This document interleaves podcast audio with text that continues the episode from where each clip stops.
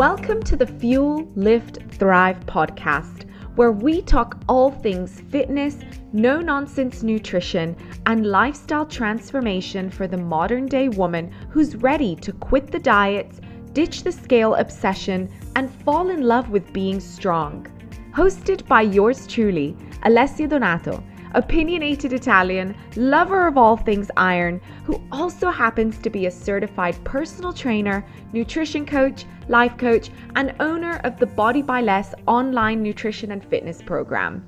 So grab yourself a coffee as we get open and honest about what it takes to build a strong, fit, and healthy body and mind from the inside out.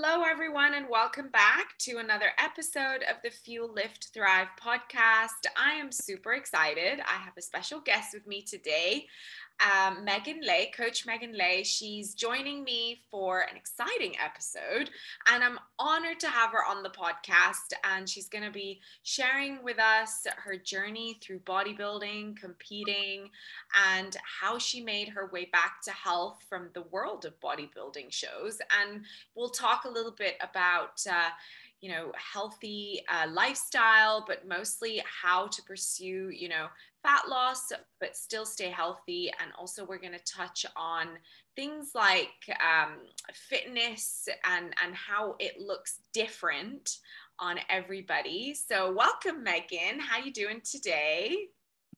Hey, thank you so much for having me. I'm doing great. And it's a really passionate topic. So I really appreciate you giving me the floor to share. Yeah. So tell us basically, I'm going to give it to you. Tell us who you are and how you became a coach, just a little bit of a background on who you are. Awesome. Thank you. Yeah, I, I grew up um, as an active kid. I did swim team, horseback riding, ballet, tap, jazz. I was very busy. My therapist was like, Did you ever sleep? I was like, Good question, you know. Um, I did love to be active. My mom wanted me to find what I was really passionate about, which ended up being soccer and music. Um, um, but so when I went to college is when I found I was going to be a park and rec major, like a park ranger. Wow.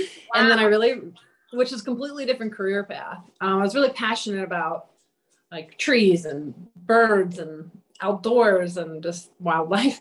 And then I took an intro to nutrition class and uh, it really just hit me. I was like, wow, this is what I really want to learn more about. Because I had been already trying to figure out how to eat healthy and lose weight in high school and kind of developed some eating disorder tendencies early on as age 15 and 16. Um, and going to school and getting my degree in nutrition was actually really helpful. It did help. It didn't really get rid of the disordered behaviors by any means, which got exacerbated later on in bodybuilding, which we'll talk about. But it did help me see through some of the like I understood carbohydrates and their importance. I understood more about food and how it can fuel me as an athlete, which I did not have before getting my degree in nutrition. So it really did help me and inspire me to like talk to others, help them with their form, and just like I literally just wanted to help people have more success. Mm-hmm. And that's literally just been, I see myself as like a wounded warrior. Like when I get taken down by something, and I want to get back up and then help others maybe not fall as hard. Yeah. And that's why I'm excited to share this journey. So, you know, I grew up in fitness. I always loved it, but I was teased a lot growing up. I was bullied a lot. I had headgear. I had braces. I played the violin. So there's a lot of reasons they picked on me. And I think that is some of the root of this like disordered behavior. I really wanted to prove myself that I was worthy. And I think a lot of that as women and growing up in the late 90s and 2000s, there was a lot of like you know a lot of really really thin was the in um straight hair you know so there's a lot of pressure the low rise jeans so it was just uh yeah i think a lot of us are dealing with the aftermath of uh, what the magazines and medias and mtv were putting out so that was what i grew up with um, but i was mostly centered on functional fitness most of my career which i think is what we'll circle back around with at the end when we talk about body neutral fitness yeah. And that is just celebrating what your body is capable of doing. There's so many awesome reasons to work out. And most of my career was focused on improving balance, improving flexibility, like working with clients and doing really good things. Um, but I do think I personally always wanted to look a certain way.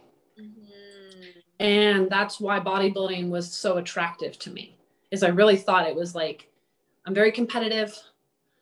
I love a goal and I had had it on my radar. Yeah. But it wasn't until one of my clients started uh, competing. She was like a group fitness client. I managed the gym, so it wasn't one on one. And that's why I decided to do it. I said, Well, if you're doing it, I've always wanted to, so we're going to do it together. And that's kind of how it got started. Yeah. Interesting. That's so interesting. Uh, I really relate with, you know, being a 90s kid because that's pretty mm-hmm. much the same for me. I'm, you know, 35 and that was when the you know we we'd all collect those magazines like Cosmo Girl and um, you know those teen magazines and they were so bad weren't they like just now they if you would read them now I mean probably they're still just as bad but I feel like they they just really screwed with our heads and and just gave us such unhealthy uh, expectations on body image, on beauty, on growing up, and like even on relationships. It was interesting how you know they would there was always had this column where people would like write in questions about how to like get the guy to like you, and there was just so much shit and crap. Yeah. Now, if we really think about it, if you really think about it, you're like, whoa. What? Um, and the, yeah because we didn't have our phones. We weren't glued to our phones, but we were still getting influenced by media. Exactly. I didn't have Google, so I wasn't looking up a diet. I was, um, but I did the Smart Start diet or the Special K diet, where I like, yeah, like, where I did that for breakfast and lunch for re- a, a reasonable, sensible portion. And uh, that's where, and that's why like, you know, down my health career, I found an MLM company okay that swapped out meals for shakes. Mm, and it made so much sense to me at the time for a couple of reasons. One, because of my history with the Special K diet. And I was like, oh, yeah, Nutrisystem, Slim Fast. Like there's just like endless programs like this. Yeah. And when I was managing that boot camp gym, I saw people spending $169 a month. Mm-hmm. And they worked out really hard, but they weren't getting the results because they weren't dialing in nutrition. And I just wanted to make it easy for them.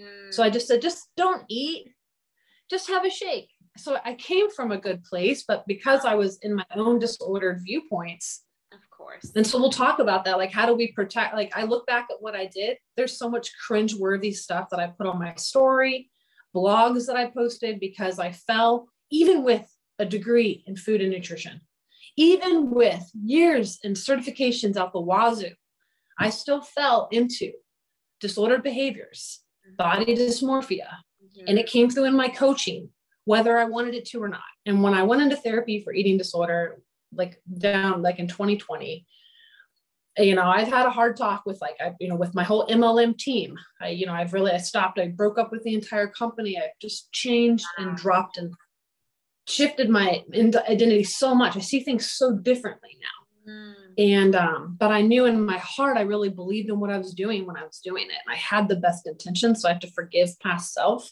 yeah. you know, forgive me. I, I used to promote detoxes, babe. And, you know, I loved your post yesterday.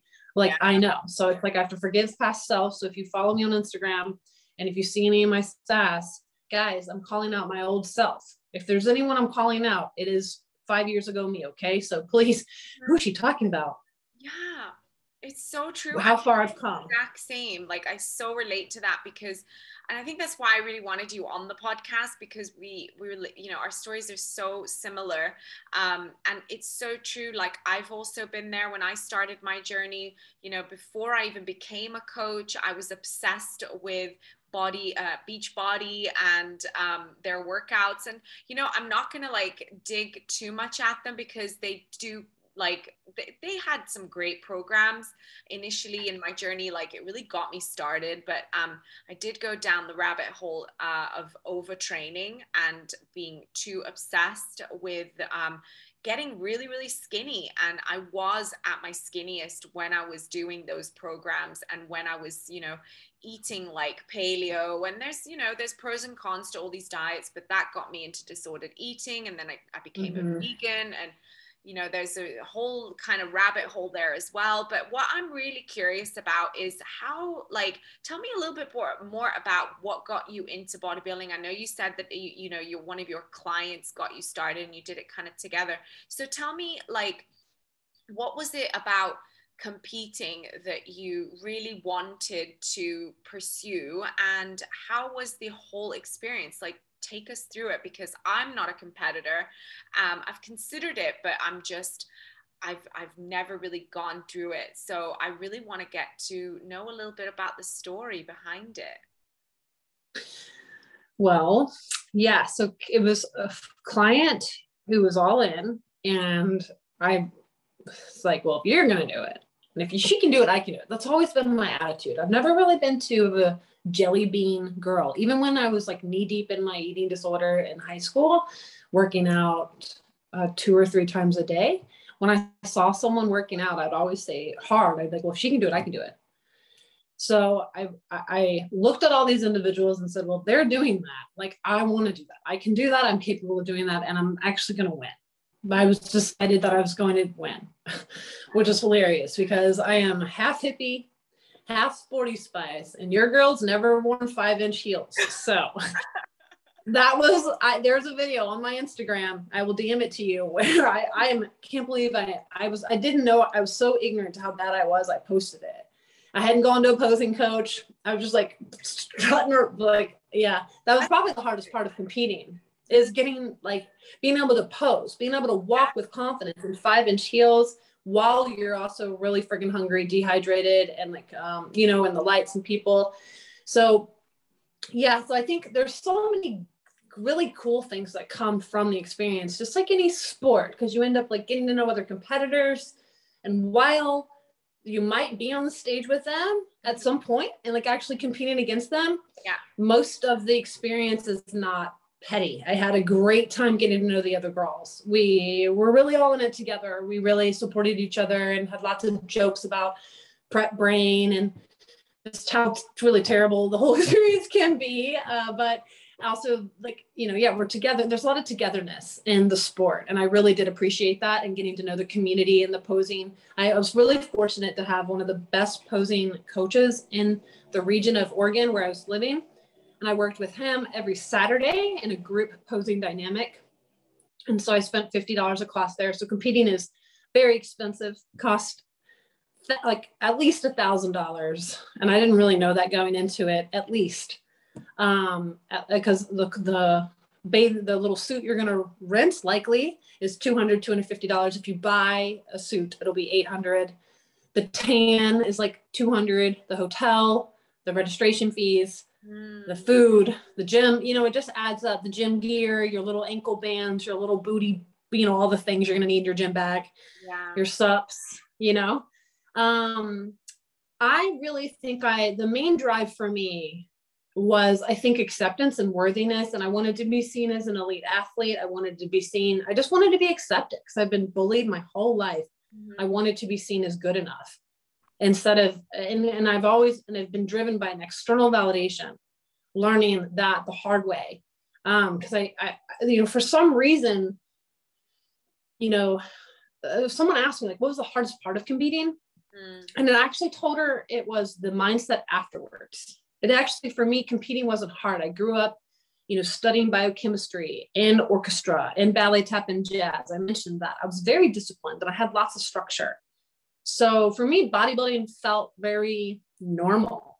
I, I, I, liked having, okay, I'm, I, I was working out six days a week. I was doing all this cardio. I was eating just as much. I was like literally following the rules. I want to be a good girl. So that's how I became disordered very quickly. Uh, bodybuilding's actually very like if you eat the wrong food, your body's going to blow up. You're not going to look right. You're going to ruin your stage look. There's a lot of pressure Wow. Especially peak week. Like if you mess up, if you don't do what your coach says to the T, then and that was that's I don't know what it's like for other competitors. This was just my brain because I wanted to win. I didn't want to let myself down. I didn't want to be mad that I wish I would have done that or I would have done that because like that's uh, how I felt. Every I did 90 minutes of cardio a day, that's listening to like m- motivational speaks. I was like crying, You're like, you know, whatever. Like it was like the music in the background, you know, just like having a moment on the stairmaster as I was eating. I was eating 89 grams of carbs per day. As I was, it was like I look back at my stories and I see why I ended up with hypothyroidism, adrenal dysfunction, and a lot of other issues. I, I didn't have a coach, you know, and, and, and what I wanted to say is like the mindset afterwards as well of like mm. Normalizing eating, normalizing having a little bit of body fat, because once you get that lean and that shredded um, and that conditioned, and you see so many lines and so many veins, and you can just see all your hard work. Uh, that's the hardest part. And I bet any competitors can be honest about the body dysmorphia as once you just get back to 16%, 18%, 19% body fat, they're all freaking out. Which isn't even I was like low. Like that's I mean, uh, which isn't even that that high. Like that, I know. really low, isn't it? Like I know. for a woman anyway. So I know. They're like, I'm fluffy. I'm like, you're not fluffy. You're not fluffy. Yeah. I was like, I, I look back at when I was feeling so uncomfortable in my body because I was um, you know, back up a little bit at like 1800 calories. And I still am so lean. When I look back, I was, I'm still 35 pounds lighter than I am now.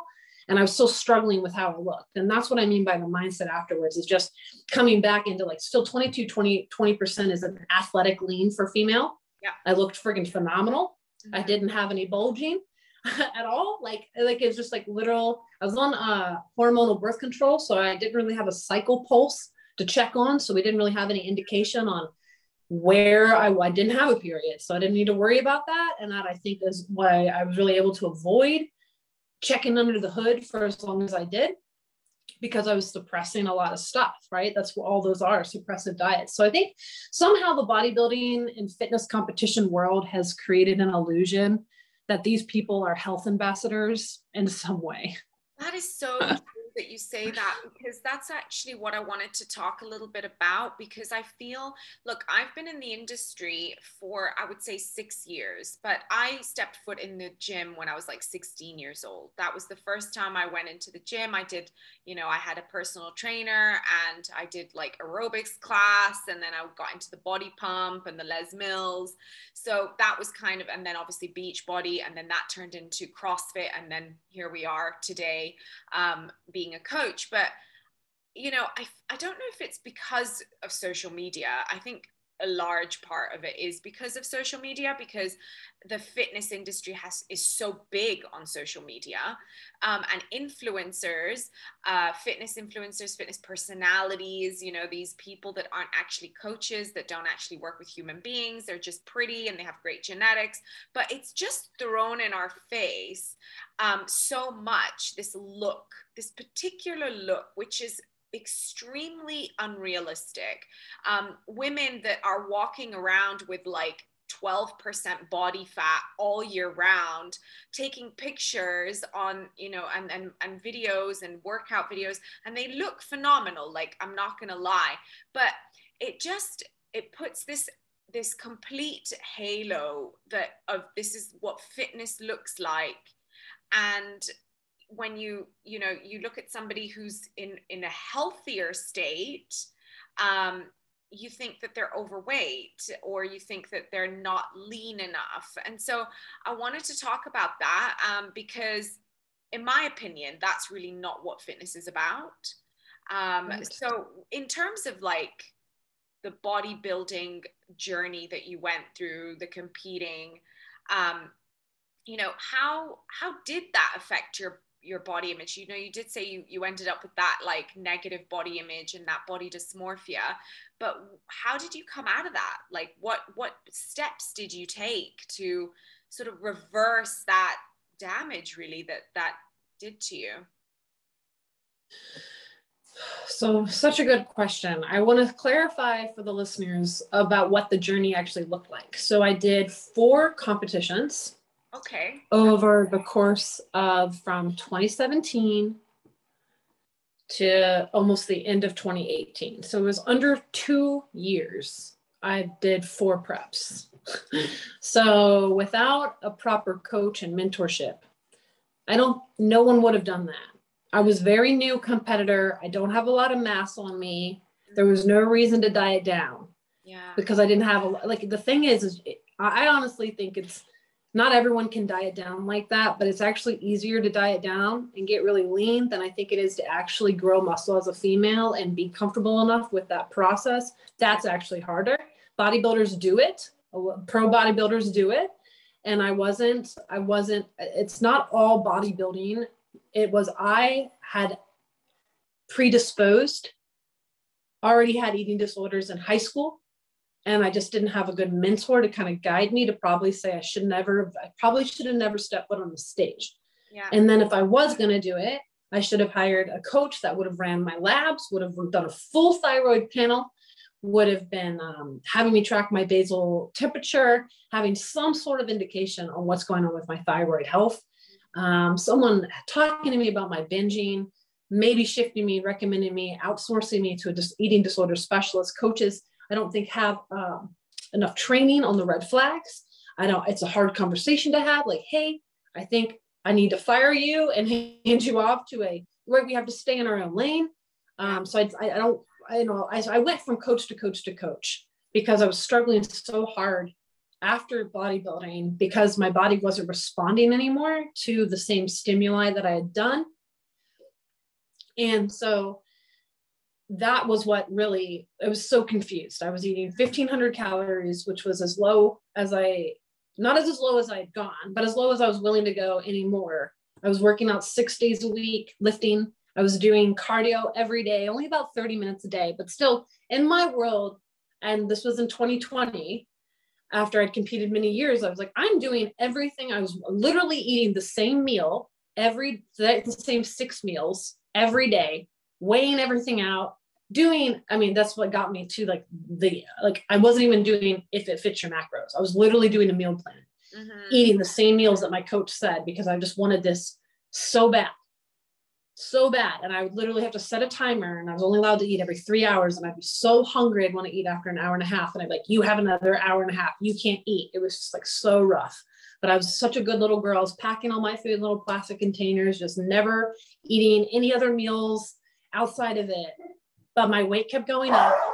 But poodle, my weight kept going up. Sorry, my dog's back. That's all right. And uh, and I was cold all the time. My hair was falling out. Yeah. There was lots of indications that like my check engine light was on, if you will.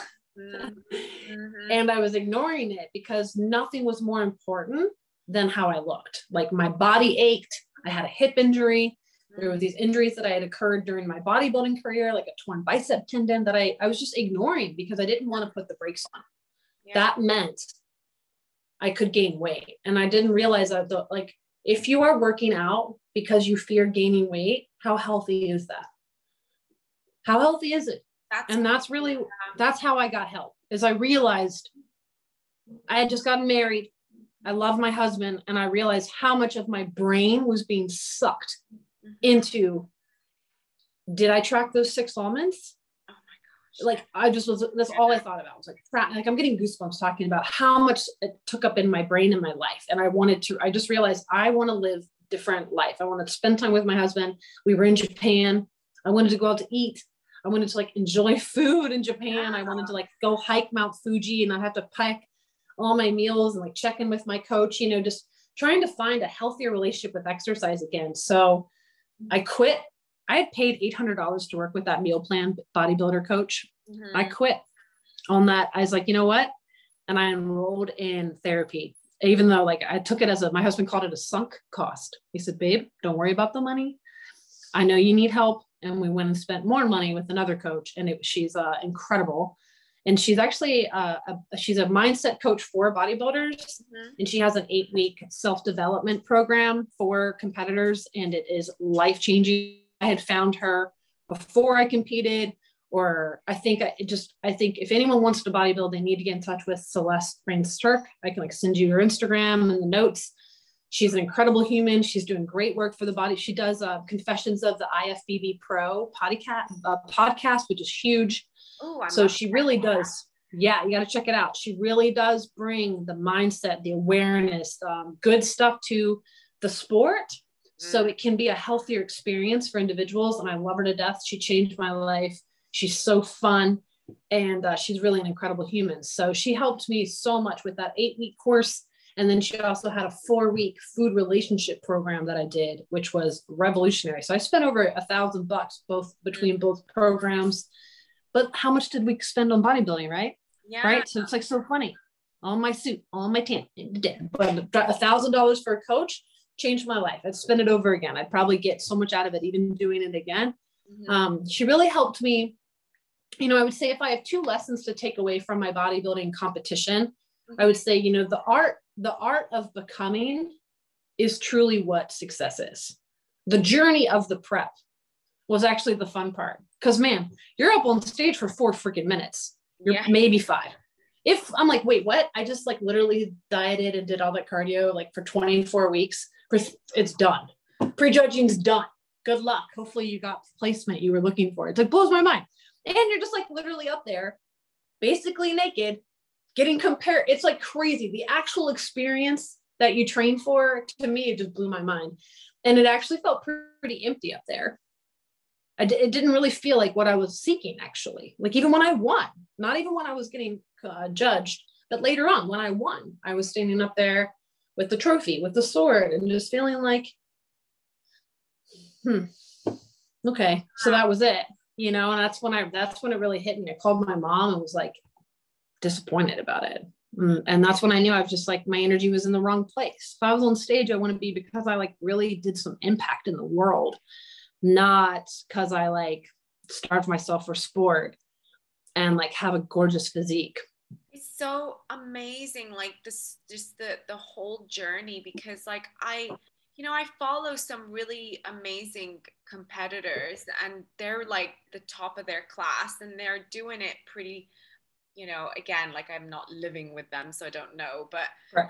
from from what you see on the on the outside it seems like they're doing it you know the right way and stuff and and they're at the top of their class and whatever but i still there's something that still just doesn't sit right with me with competing. I just you know I, I know it's a sport and i know that it's popular and i know that it's it's it takes incredible amounts of discipline and dedication and commitment. Um, and it really does change people. Um, but it just doesn't seem like, I think that's the thing, right? That I think that the end goal, like getting up on there, is not really what it's about. It's about how you mm-hmm. become mm-hmm. and who you become in the process and what you learn. And also, you know, perhaps if people that are listening, you know, that are interested, most of my listeners are not on that level anyway, but in the sense that, you know, it's not just about competing, like even just getting to that level of leanness um, and, and even pursuing such a drastic, restrictive plan to get there. Is it really worth it? Like, why are you doing it? Why are we pursuing this unnatural um, level of of how our body looks it, our body was never meant to be that lean. Women's bodies even men's bodies to be fair but like women's bodies in particular like our bodies are not meant to be that lean. Um, they're not me- meant to be put through that kind of stress. And the repercussions you know even if you try and do it well there are still some negative repercussions even if you have a coach even if you're doing it well. Um, so yeah your journey is just incredible and fascinating to me. Um, and really that's why i wanted you on on here um, to really share that because you you kind of been at both ends right? You've been super lean and then you've gone through your own health struggles and your own health journey. Um, so what was the step to come back how did you heal like i know you said you did the course and you worked with the therapist but in terms of food i'm more more curious like did you go about mm-hmm. reverse dieting uh, i know you talk a lot about that on your on your page so yeah just kind of tell me a little bit about that yeah I certainly wish I went about it. I shouldn't say. I, am like, I am trying to let go of the could, would, should.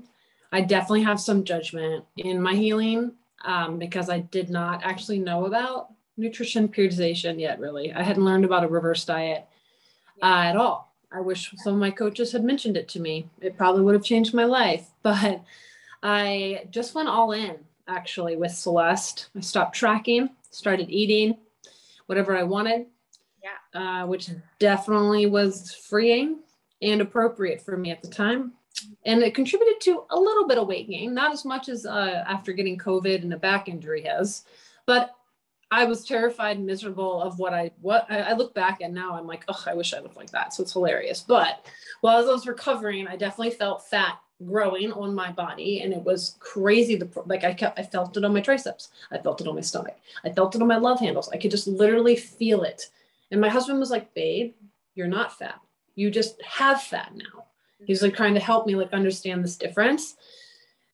Um but i think i just i was i was in japan and it was just really nice just to let loose and like go eat at these restaurants we just had. We were in the restrictions and they got lifted so we were able to go like to the coast in japan and like kind of go adventure and i just was able to eat ice cream or just try a bowl of you know just so just eat out and not stress or track it. And that i think was more important to me um, and I really wasn't worried about the quality of the food or what was in the food or any of that stuff, which eventually caught up to me because I had a thyroid issue, I had adrenal issues, and and that stuff does matter. Toxins matter, and I just that's where the shift I had to make down the road because I realized while I appreciate food freedom, these foods aren't serving me, and I I need like eating out all the time isn't good for my health. I know that. I appreciate so I just needed to go through that. I did. I needed the freedom. I was recently married. I just wanted to have life that was so not what a competitor did. I literally would bring food in Tupperwares at the mandatory fun events as a military spouse, get a plate and dump the food that I'd already pre-weighed out on a scale and then eat with everybody. And I just was like tired of doing that. Like people are like, this girl's a little bit out there. I'm like, yeah, but I look great. I look great, you know, and I was like literally forcing it and like suppressing. And uh, so, yeah, the, the freedom was good. The weight gain was challenging. I actually don't think I was as prepared for it as I like, like, not that that was Celeste's fault, but we didn't really talk too much about weight gain by any means. And I was kind of on my own anyway. She wasn't like helping me with nutrition. It was just like a guided coaching program. And you know that wasn't what it wasn't part of the course so with my clients i would kind of have an understanding of what they're currently eating. And we would slowly increment and slowly add food back in and you know make sure that we're not insulin resistant if they've been too low carb for too long. I mean there's actually some people aren't ready to go right into a reverse diet actually. And it could be really bad for them because they're uh, there's just a lot of things we need to check off before doing it. And i didn't necessarily do that for myself um, which is okay because there's so many other things that i needed just to break through I ended up finding Sam Miller Science and worked with one of his coaches in the fall of 2020. And that's where I learned a little bit more about nutrition periodization. And I ended up just finishing up his mentorship in FM functional nutrition, metabolism specialization, or whatever it is. And it was very informative, very overwhelming, lots of information about thyroid and the endocrine system and all the stuff that we're not taught as coaches uh, because it does impact fat loss is such an intricate and intense process, as we know. And because of the hormonal birth controls and the chronic dieting and the metabolic adaptations that I had put placed upon myself, I really did have to learn how perceptions, like how I think my behaviors with food influence my physiology. And that's what I have to teach my clients now too. Is like there's so many things that influence your physiology, which are what you you want physical results. Mm-hmm. But there's so many things that go into that equation. So now with my clients, there's all these biometric markers we're looking at before we even attempt a fat loss phase. Yeah. There's all these things we want green flags for. And some of them fight me on it. And I'm like, look, there's plenty of coaches that probably won't fight you on this, mm-hmm. but I'm going to because you don't want, like, I'm going through a rebound right now. I had to gain 35 pounds. I have, I am, my, my adrenals, my, I mean, my health and my symptoms and my insomnia. I mean, I would never want my clients to go through the health crap that I placed upon myself because of the insane restrictions and lack of guidance and mentorship that I had. So again, it's not bodybuilding's fault. There's a lot of equations. I want to be clear about that. That I I just had a lack of mentorship and I didn't even know. Like sometimes you don't know what you don't know until until you somehow know. and that's that was my journey. You know?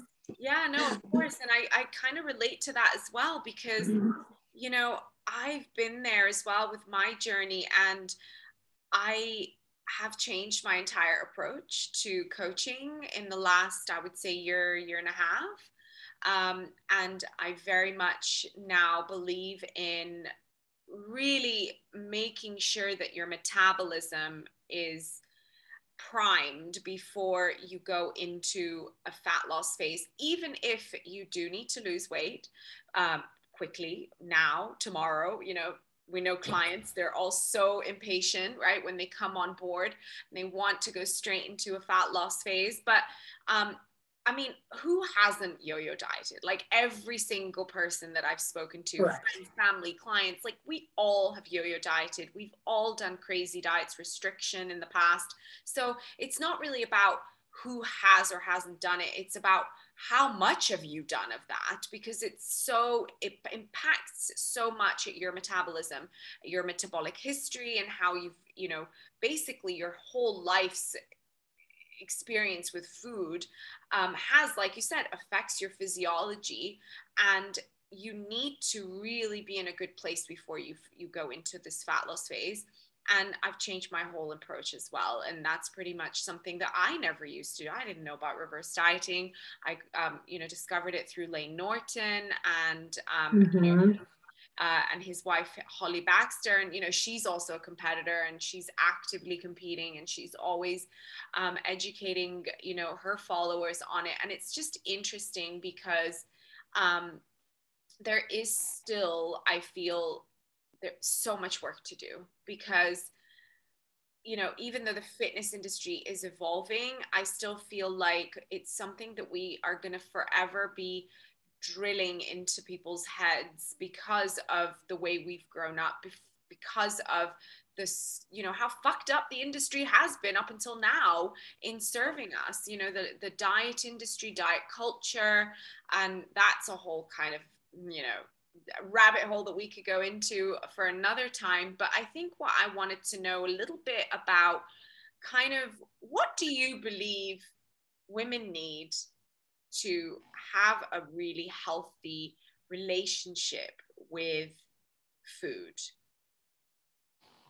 You know, that is a huge question. I, I think, know, right? I think, no, it's great because I think it's more about we've been we're so used to looking outside like what does this plan say i should do what does that dietitian say i should do what's that person doing? And, and instead of learning like intentional nourishment like understanding. So i think if you learn about your physiology like just human physiology i think education if you learn about nutrition and you learn about nutrition and fitness you can then protect yourself from diet culture being able to pull one over on you. Like yeah. if you see a sugar detox be like wait a minute every cell in my body needs sugar as a fuel. So detoxing from sugar, I was like, uh, like you know, you'd have to start to see through some of these taglines yeah. and be able to ask more questions. So I think there's a lot of wellness and fitness influencers out there who have a highly disordered relationship with food and they promote their disordered like beliefs as wellness. I we already said that that was us in the past. So we have to be very careful when we're looking outside of ourselves. Like, what is she eating? Because we've heard, hopefully, everyone now, because there is this growing trend in the fitness industry. Like, you, we can't eat and all work out the same and look the same. Like, that's seeming to be, be catching on, which I'm really happy to hear. So I think just really honoring this innate intuition. What I teach my clients is a concept called intentional nourishment and it's a fusion of like we have knowledge and sometimes they need knowledge from me they need to learn more about macronutrients micronutrients whatever all that some of them have a really solid base and then we need to understand our hunger cues and stop suppressing them. And sometimes we don't have them because we're living on stress hormones. So we have to work through the fact that we have just suppressed our appetite and denied our appetite so long we don't even know how to honor it. And then also fullness cues, honoring fullness cues and learning how to navigate cravings and not denying cravings. And, and, and, and it's like a compass. Like we've got knowledge, we've got hunger cues, we've got feelings, and we've got cravings. And we need to learn how to navigate all of these things intentionally and knowing like I want to nourish myself. So how can I nourish? Like I love the word nourish. I feel like healthy got hijacked. I eat healthy. Like, what does that mean? Leaves, lettuce. Like my, one of my friends DM'd me. You're gonna be so proud of me. I'm doing the Candida cleanse. I was like, do you follow me? I was like, I am not proud. I'm actually deeply concerned. Yeah. Can you hop on a call right now? Like, but that was seemed healthy. I was like, so again, the word healthy to me, I think, has gotten hijacked by diet culture. When I teach my clients, when I just say nourish, it just feels. Do you hear it? Do you feel it? Like, oh, I want to nourish myself. Like that just feels totally different. And that looks different to everybody because sometimes, like food, like, and I teach my clients something called yum gross, not a technical term. But when you eat something that might taste good, mm-hmm. but doesn't feel good later, we call that yum gross. And that might be like when you eat out and it's got canola oil or some sort of food. So that's how I, I that's intuitive. I'm like, you know what? Like I learned some foods don't make me feel good. And I'm going to give that's not disordered. And I, in therapy, we approve that, hey, if you don't feel good eating that food, it's okay to not eat it. So this is, again, intentional nourishment and honoring yum gross, letting yourself try something. If it doesn't feel good, that is that contrast. Like, oh, I didn't like how I felt that'll be my motive to maybe make a different decision. I might forget or I might choose. Mm. This food's going to give me yum gross, but it's going to be worth it.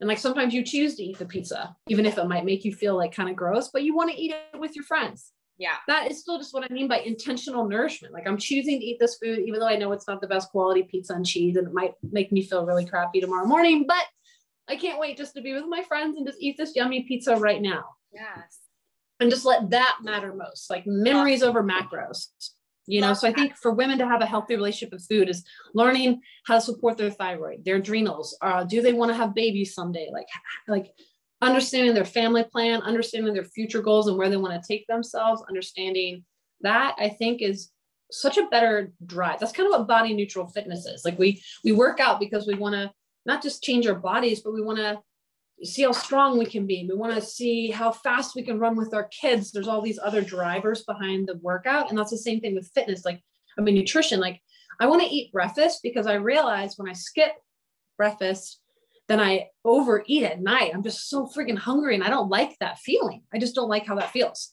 Yeah. So I've realized if I'm proactive and eat a small breakfast, I just tend to like feel better throughout the day. And like that's a way better intrinsic motivation than I'm eating this way because I want to change my body um, or whatever it is. Like it's, it's, I think that's the best way for women to shift is just to nourish themselves with movement, with sunlight, with food, with words, self-talk, you know, I'm really working on that. Yeah. Yeah. I love that approach, Megan. Um, I feel, you know, that, that it, we are shifting that the industry is shifting towards, you know, really that, you know holistic but not in a crunchy way right in a more really deep nourishing on a cellular level mental emotional everything all together and i think that's really something that um, we really truly need. And i love this body neutral fitness because i i don't know if you're aware but like i'm not a proponent of healthy at every size. Um, i'm i'm not against it but i'm not for it. I'm just like you know that's just not my vibe. It's not how uh, what i believe in. Um, i'm not an anti-diet nutrition coach. However that being said I do believe that everybody, literally everybody, should train, strength train. Um, it strength training is not just for weight loss. Um, you can pursue health and fitness without wanting to change your body. Um, I believe that you know through and through, and I believe in body autonomy. Like what you want to do with your body is your choice. Um, but i just don't i don't really prescribe so much as this this narrative that you know you can be morbidly obese and healthy. That is just something that i personally don't think that is you know really healthy. But that being said this body neutral fitness really when when i saw it on your page i was like oh my god we have to talk about this. I love that. And what you said is so true because it's it's so much more than just weight loss. Like and i think that the health and fitness industry obviously people come in with this idea that they want to lose weight. And i've worked with clients where we've started you know that's that was the goal but then it just became something bigger and more beautiful and it just incredible because they they discovered you know that they could be so strong and the things that they could do and pursue right? And i'm sure it's the same with you with your clients yeah it's i mean i want to go back to like i also don't relate to healthy at every size or anti-diet or the body positivity communities and when i was on clubhouse i was hosting a lot of talks one about um, why inter why like I'm not really pro intermittent fasting anymore, and uh, there's a lot of people that probably shouldn't intermittent fast, and we don't talk about those groups of people enough. So I just wanted to bring awareness about those people who need a disclaimer. Um, and uh, I met a lot of people from those communities in these chats. I used to talk about how the clean clean eating mindset is really damaging to our health like that was a big talk I did in Clubhouse like weekly. So I really wanted to like hammer. I hate, I really do hate the phrase clean eating. I'm like, okay, yeah. so do, were you eating dirty? Like what's eating dirty? Like, and I get it because I understand. I've talked about yum gross and yum gross, like but that might be closer to clean eating. Like you want to eat so you don't feel gross. Like I understand the concept fully. I do, but I just think semantics are important. And when I found body neutral fitness, I just loved it because I was like, yes, like that I can relate to. Like I want to respect my body. I want my clients to respect their body. I want us to stop and redirect negative body talk. Yes, I just I, I want us to eat and exercise more intuitively. I want to honor our biofeedback. I want to honor resting, um, honor our cycles. I want to acknowledge negative self-talk and, and not only just redirect it, but like work on reframing it. And just like you said, like clients may come on board that want to lose weight but once they realize that they can like have more confidence and that sense of purpose and they have more stamina and they can hike better and they're more coordinated they almost fell but they didn't and they have better mood and like their labs come back better and there's all these things that start to build they realize that like hey you know this body neutral fitness thing is a lot more fun and i'm actually getting a lot more done when I'm focusing on like my morning routine and my bedtime routine and all of these little habits that my clients kind of smirk at at first. And I'm like, nah, because again, success is the journey. So as we're doing all these little teeny habits that, because habits are what build the routine, routine is what creates consistency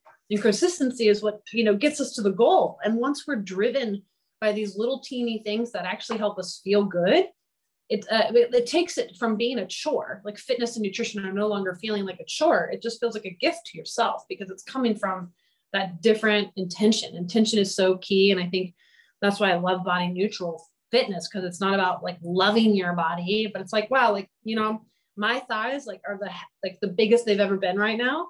And whenever i feel a negative self moment or a word about them i then think about how great it is to have thighs and the fact that i have legs at all and that I can exercise and that actually my back pain's a lot better and actually my knees feeling a lot better and actually like I'm getting stronger. And that's called body appreciation. And then in the research positive body image is actually cultivated through appreciating your body not through weight loss and that's what I realized so much through my journey is even when I was my leanest I wasn't satisfied I've nitpicked her apart. And I look at her now and I'm like, gee, she's tiny. I'm tiny. I can tiny. literally put myself in there. Like I had the exact same reaction. I was kind of looking through some of my old photos, maybe about seven years ago, eight years ago, and I was so much skinnier. And at the time, I thought I was fat.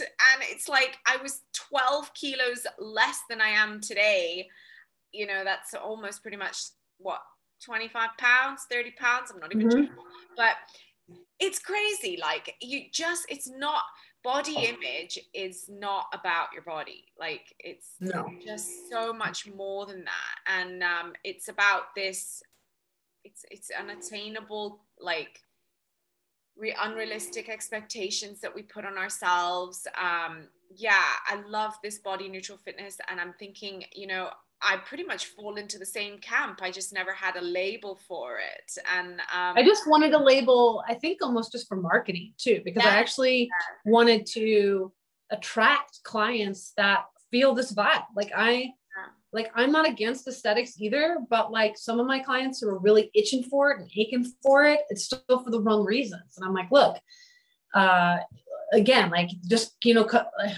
it's really still a, a real tough line to walk. And that's why I went through uh, HMCC, the Health Mindset Coach certification with Coach Casey Joe, which is Sam Miller Science's girlfriend. So I've taken both their certifications. Mm-hmm. They're incredible, though. That certification talks a lot about core foundation concepts in psychology.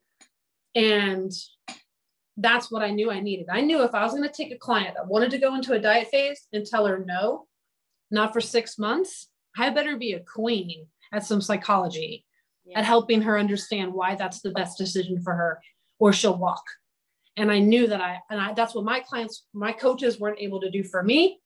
And that's where i knew i'm not a psychologist i'm not that but i can really be and my clients who go to therapy and also work with me they're the ones that oh, they gain so much. They get like really good insights from me and then they go to therapy and talk about you know why did trying on that pair of pants that didn't fit mean that I've lost all my progress. When just yesterday we were talking about how much stronger you are, how you have healthy poops, like how are we defining progress?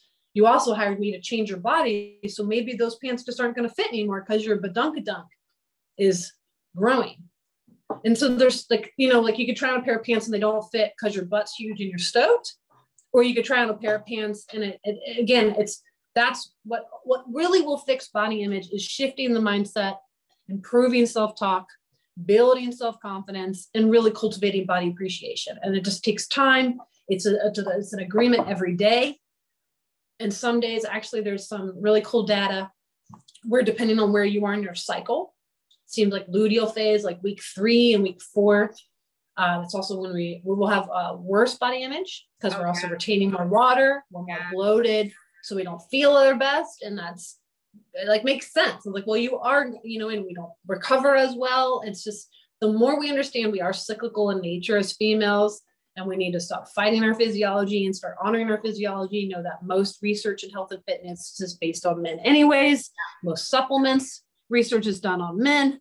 Most it's like literally heartbreaking when you look at it's not until 2013 that they start bringing in women in some of these researches, which wasn't that long Crazy. ago crazy, crazy, crazy. mind blowing. Yeah, like yeah, I mean, mind blowing. Can't believe so, that. women know, are not small men. correct, and we're learning that the hard way, and uh, and that's I think what's so cool about you. And I've seen your journey, and just like getting to know you before we push record, and some of the similarities we've gone through. I just think that's really really honorable like to go through hardships and still show up every day for our job and show up for our clients and know I tell them all the time, I'm like, I am literally walking this walk with you. Okay. Like we are literally the same. Like I literally, and it's sometimes hard to hold space for them on a hard day for myself, which is why I also have therapy. So I can have someone hold space for me. So I really think that if there's anyone listening to this that is, you know, I just really want to stop demonizing therapy. And, you know, I feel like it's getting less and less taboo I want to really support therapy is the best decisions I've ever made in my life. I have so much more tools and awareness and control over myself and my life and my emotions. And I'm not perfect, but I see growth all the time. And that is really empowering. And it translates into all other areas of my life. So I wouldn't have gotten where I am post eating disorder recovery, post competition, if it wasn't for qualified therapists.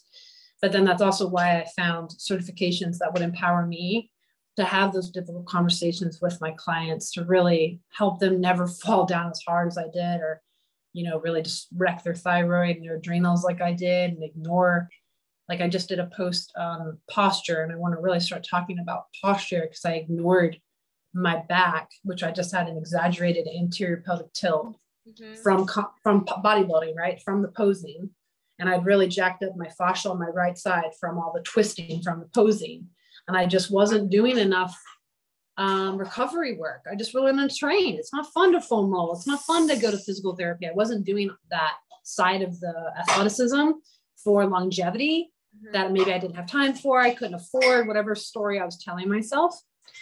And that's where I really hurt myself with a back injury just recently. Even with all the knowledge I have, I still was driven from vanity a little bit, from aesthetics. And, uh, and that's where I think it's important with body neutral fitness is to know we don't want to build strength on dysfunction. Mm-hmm. So if we have some pattern, you know, some issues with our movement patterns, no matter what your goal is, whether it's to like go do a race or go exercise, like we've got to really make sure we're addressing these foundational things, just like metabolic health. I was like, well, your calves are really tight, your ankles are rolling out, you've got an exaggerated forward lean. I don't really think we should be squatting too heavy right now, my friend. Let's work on ankle mobility. Let's work on some hip mobility before I'm going to load your spine up.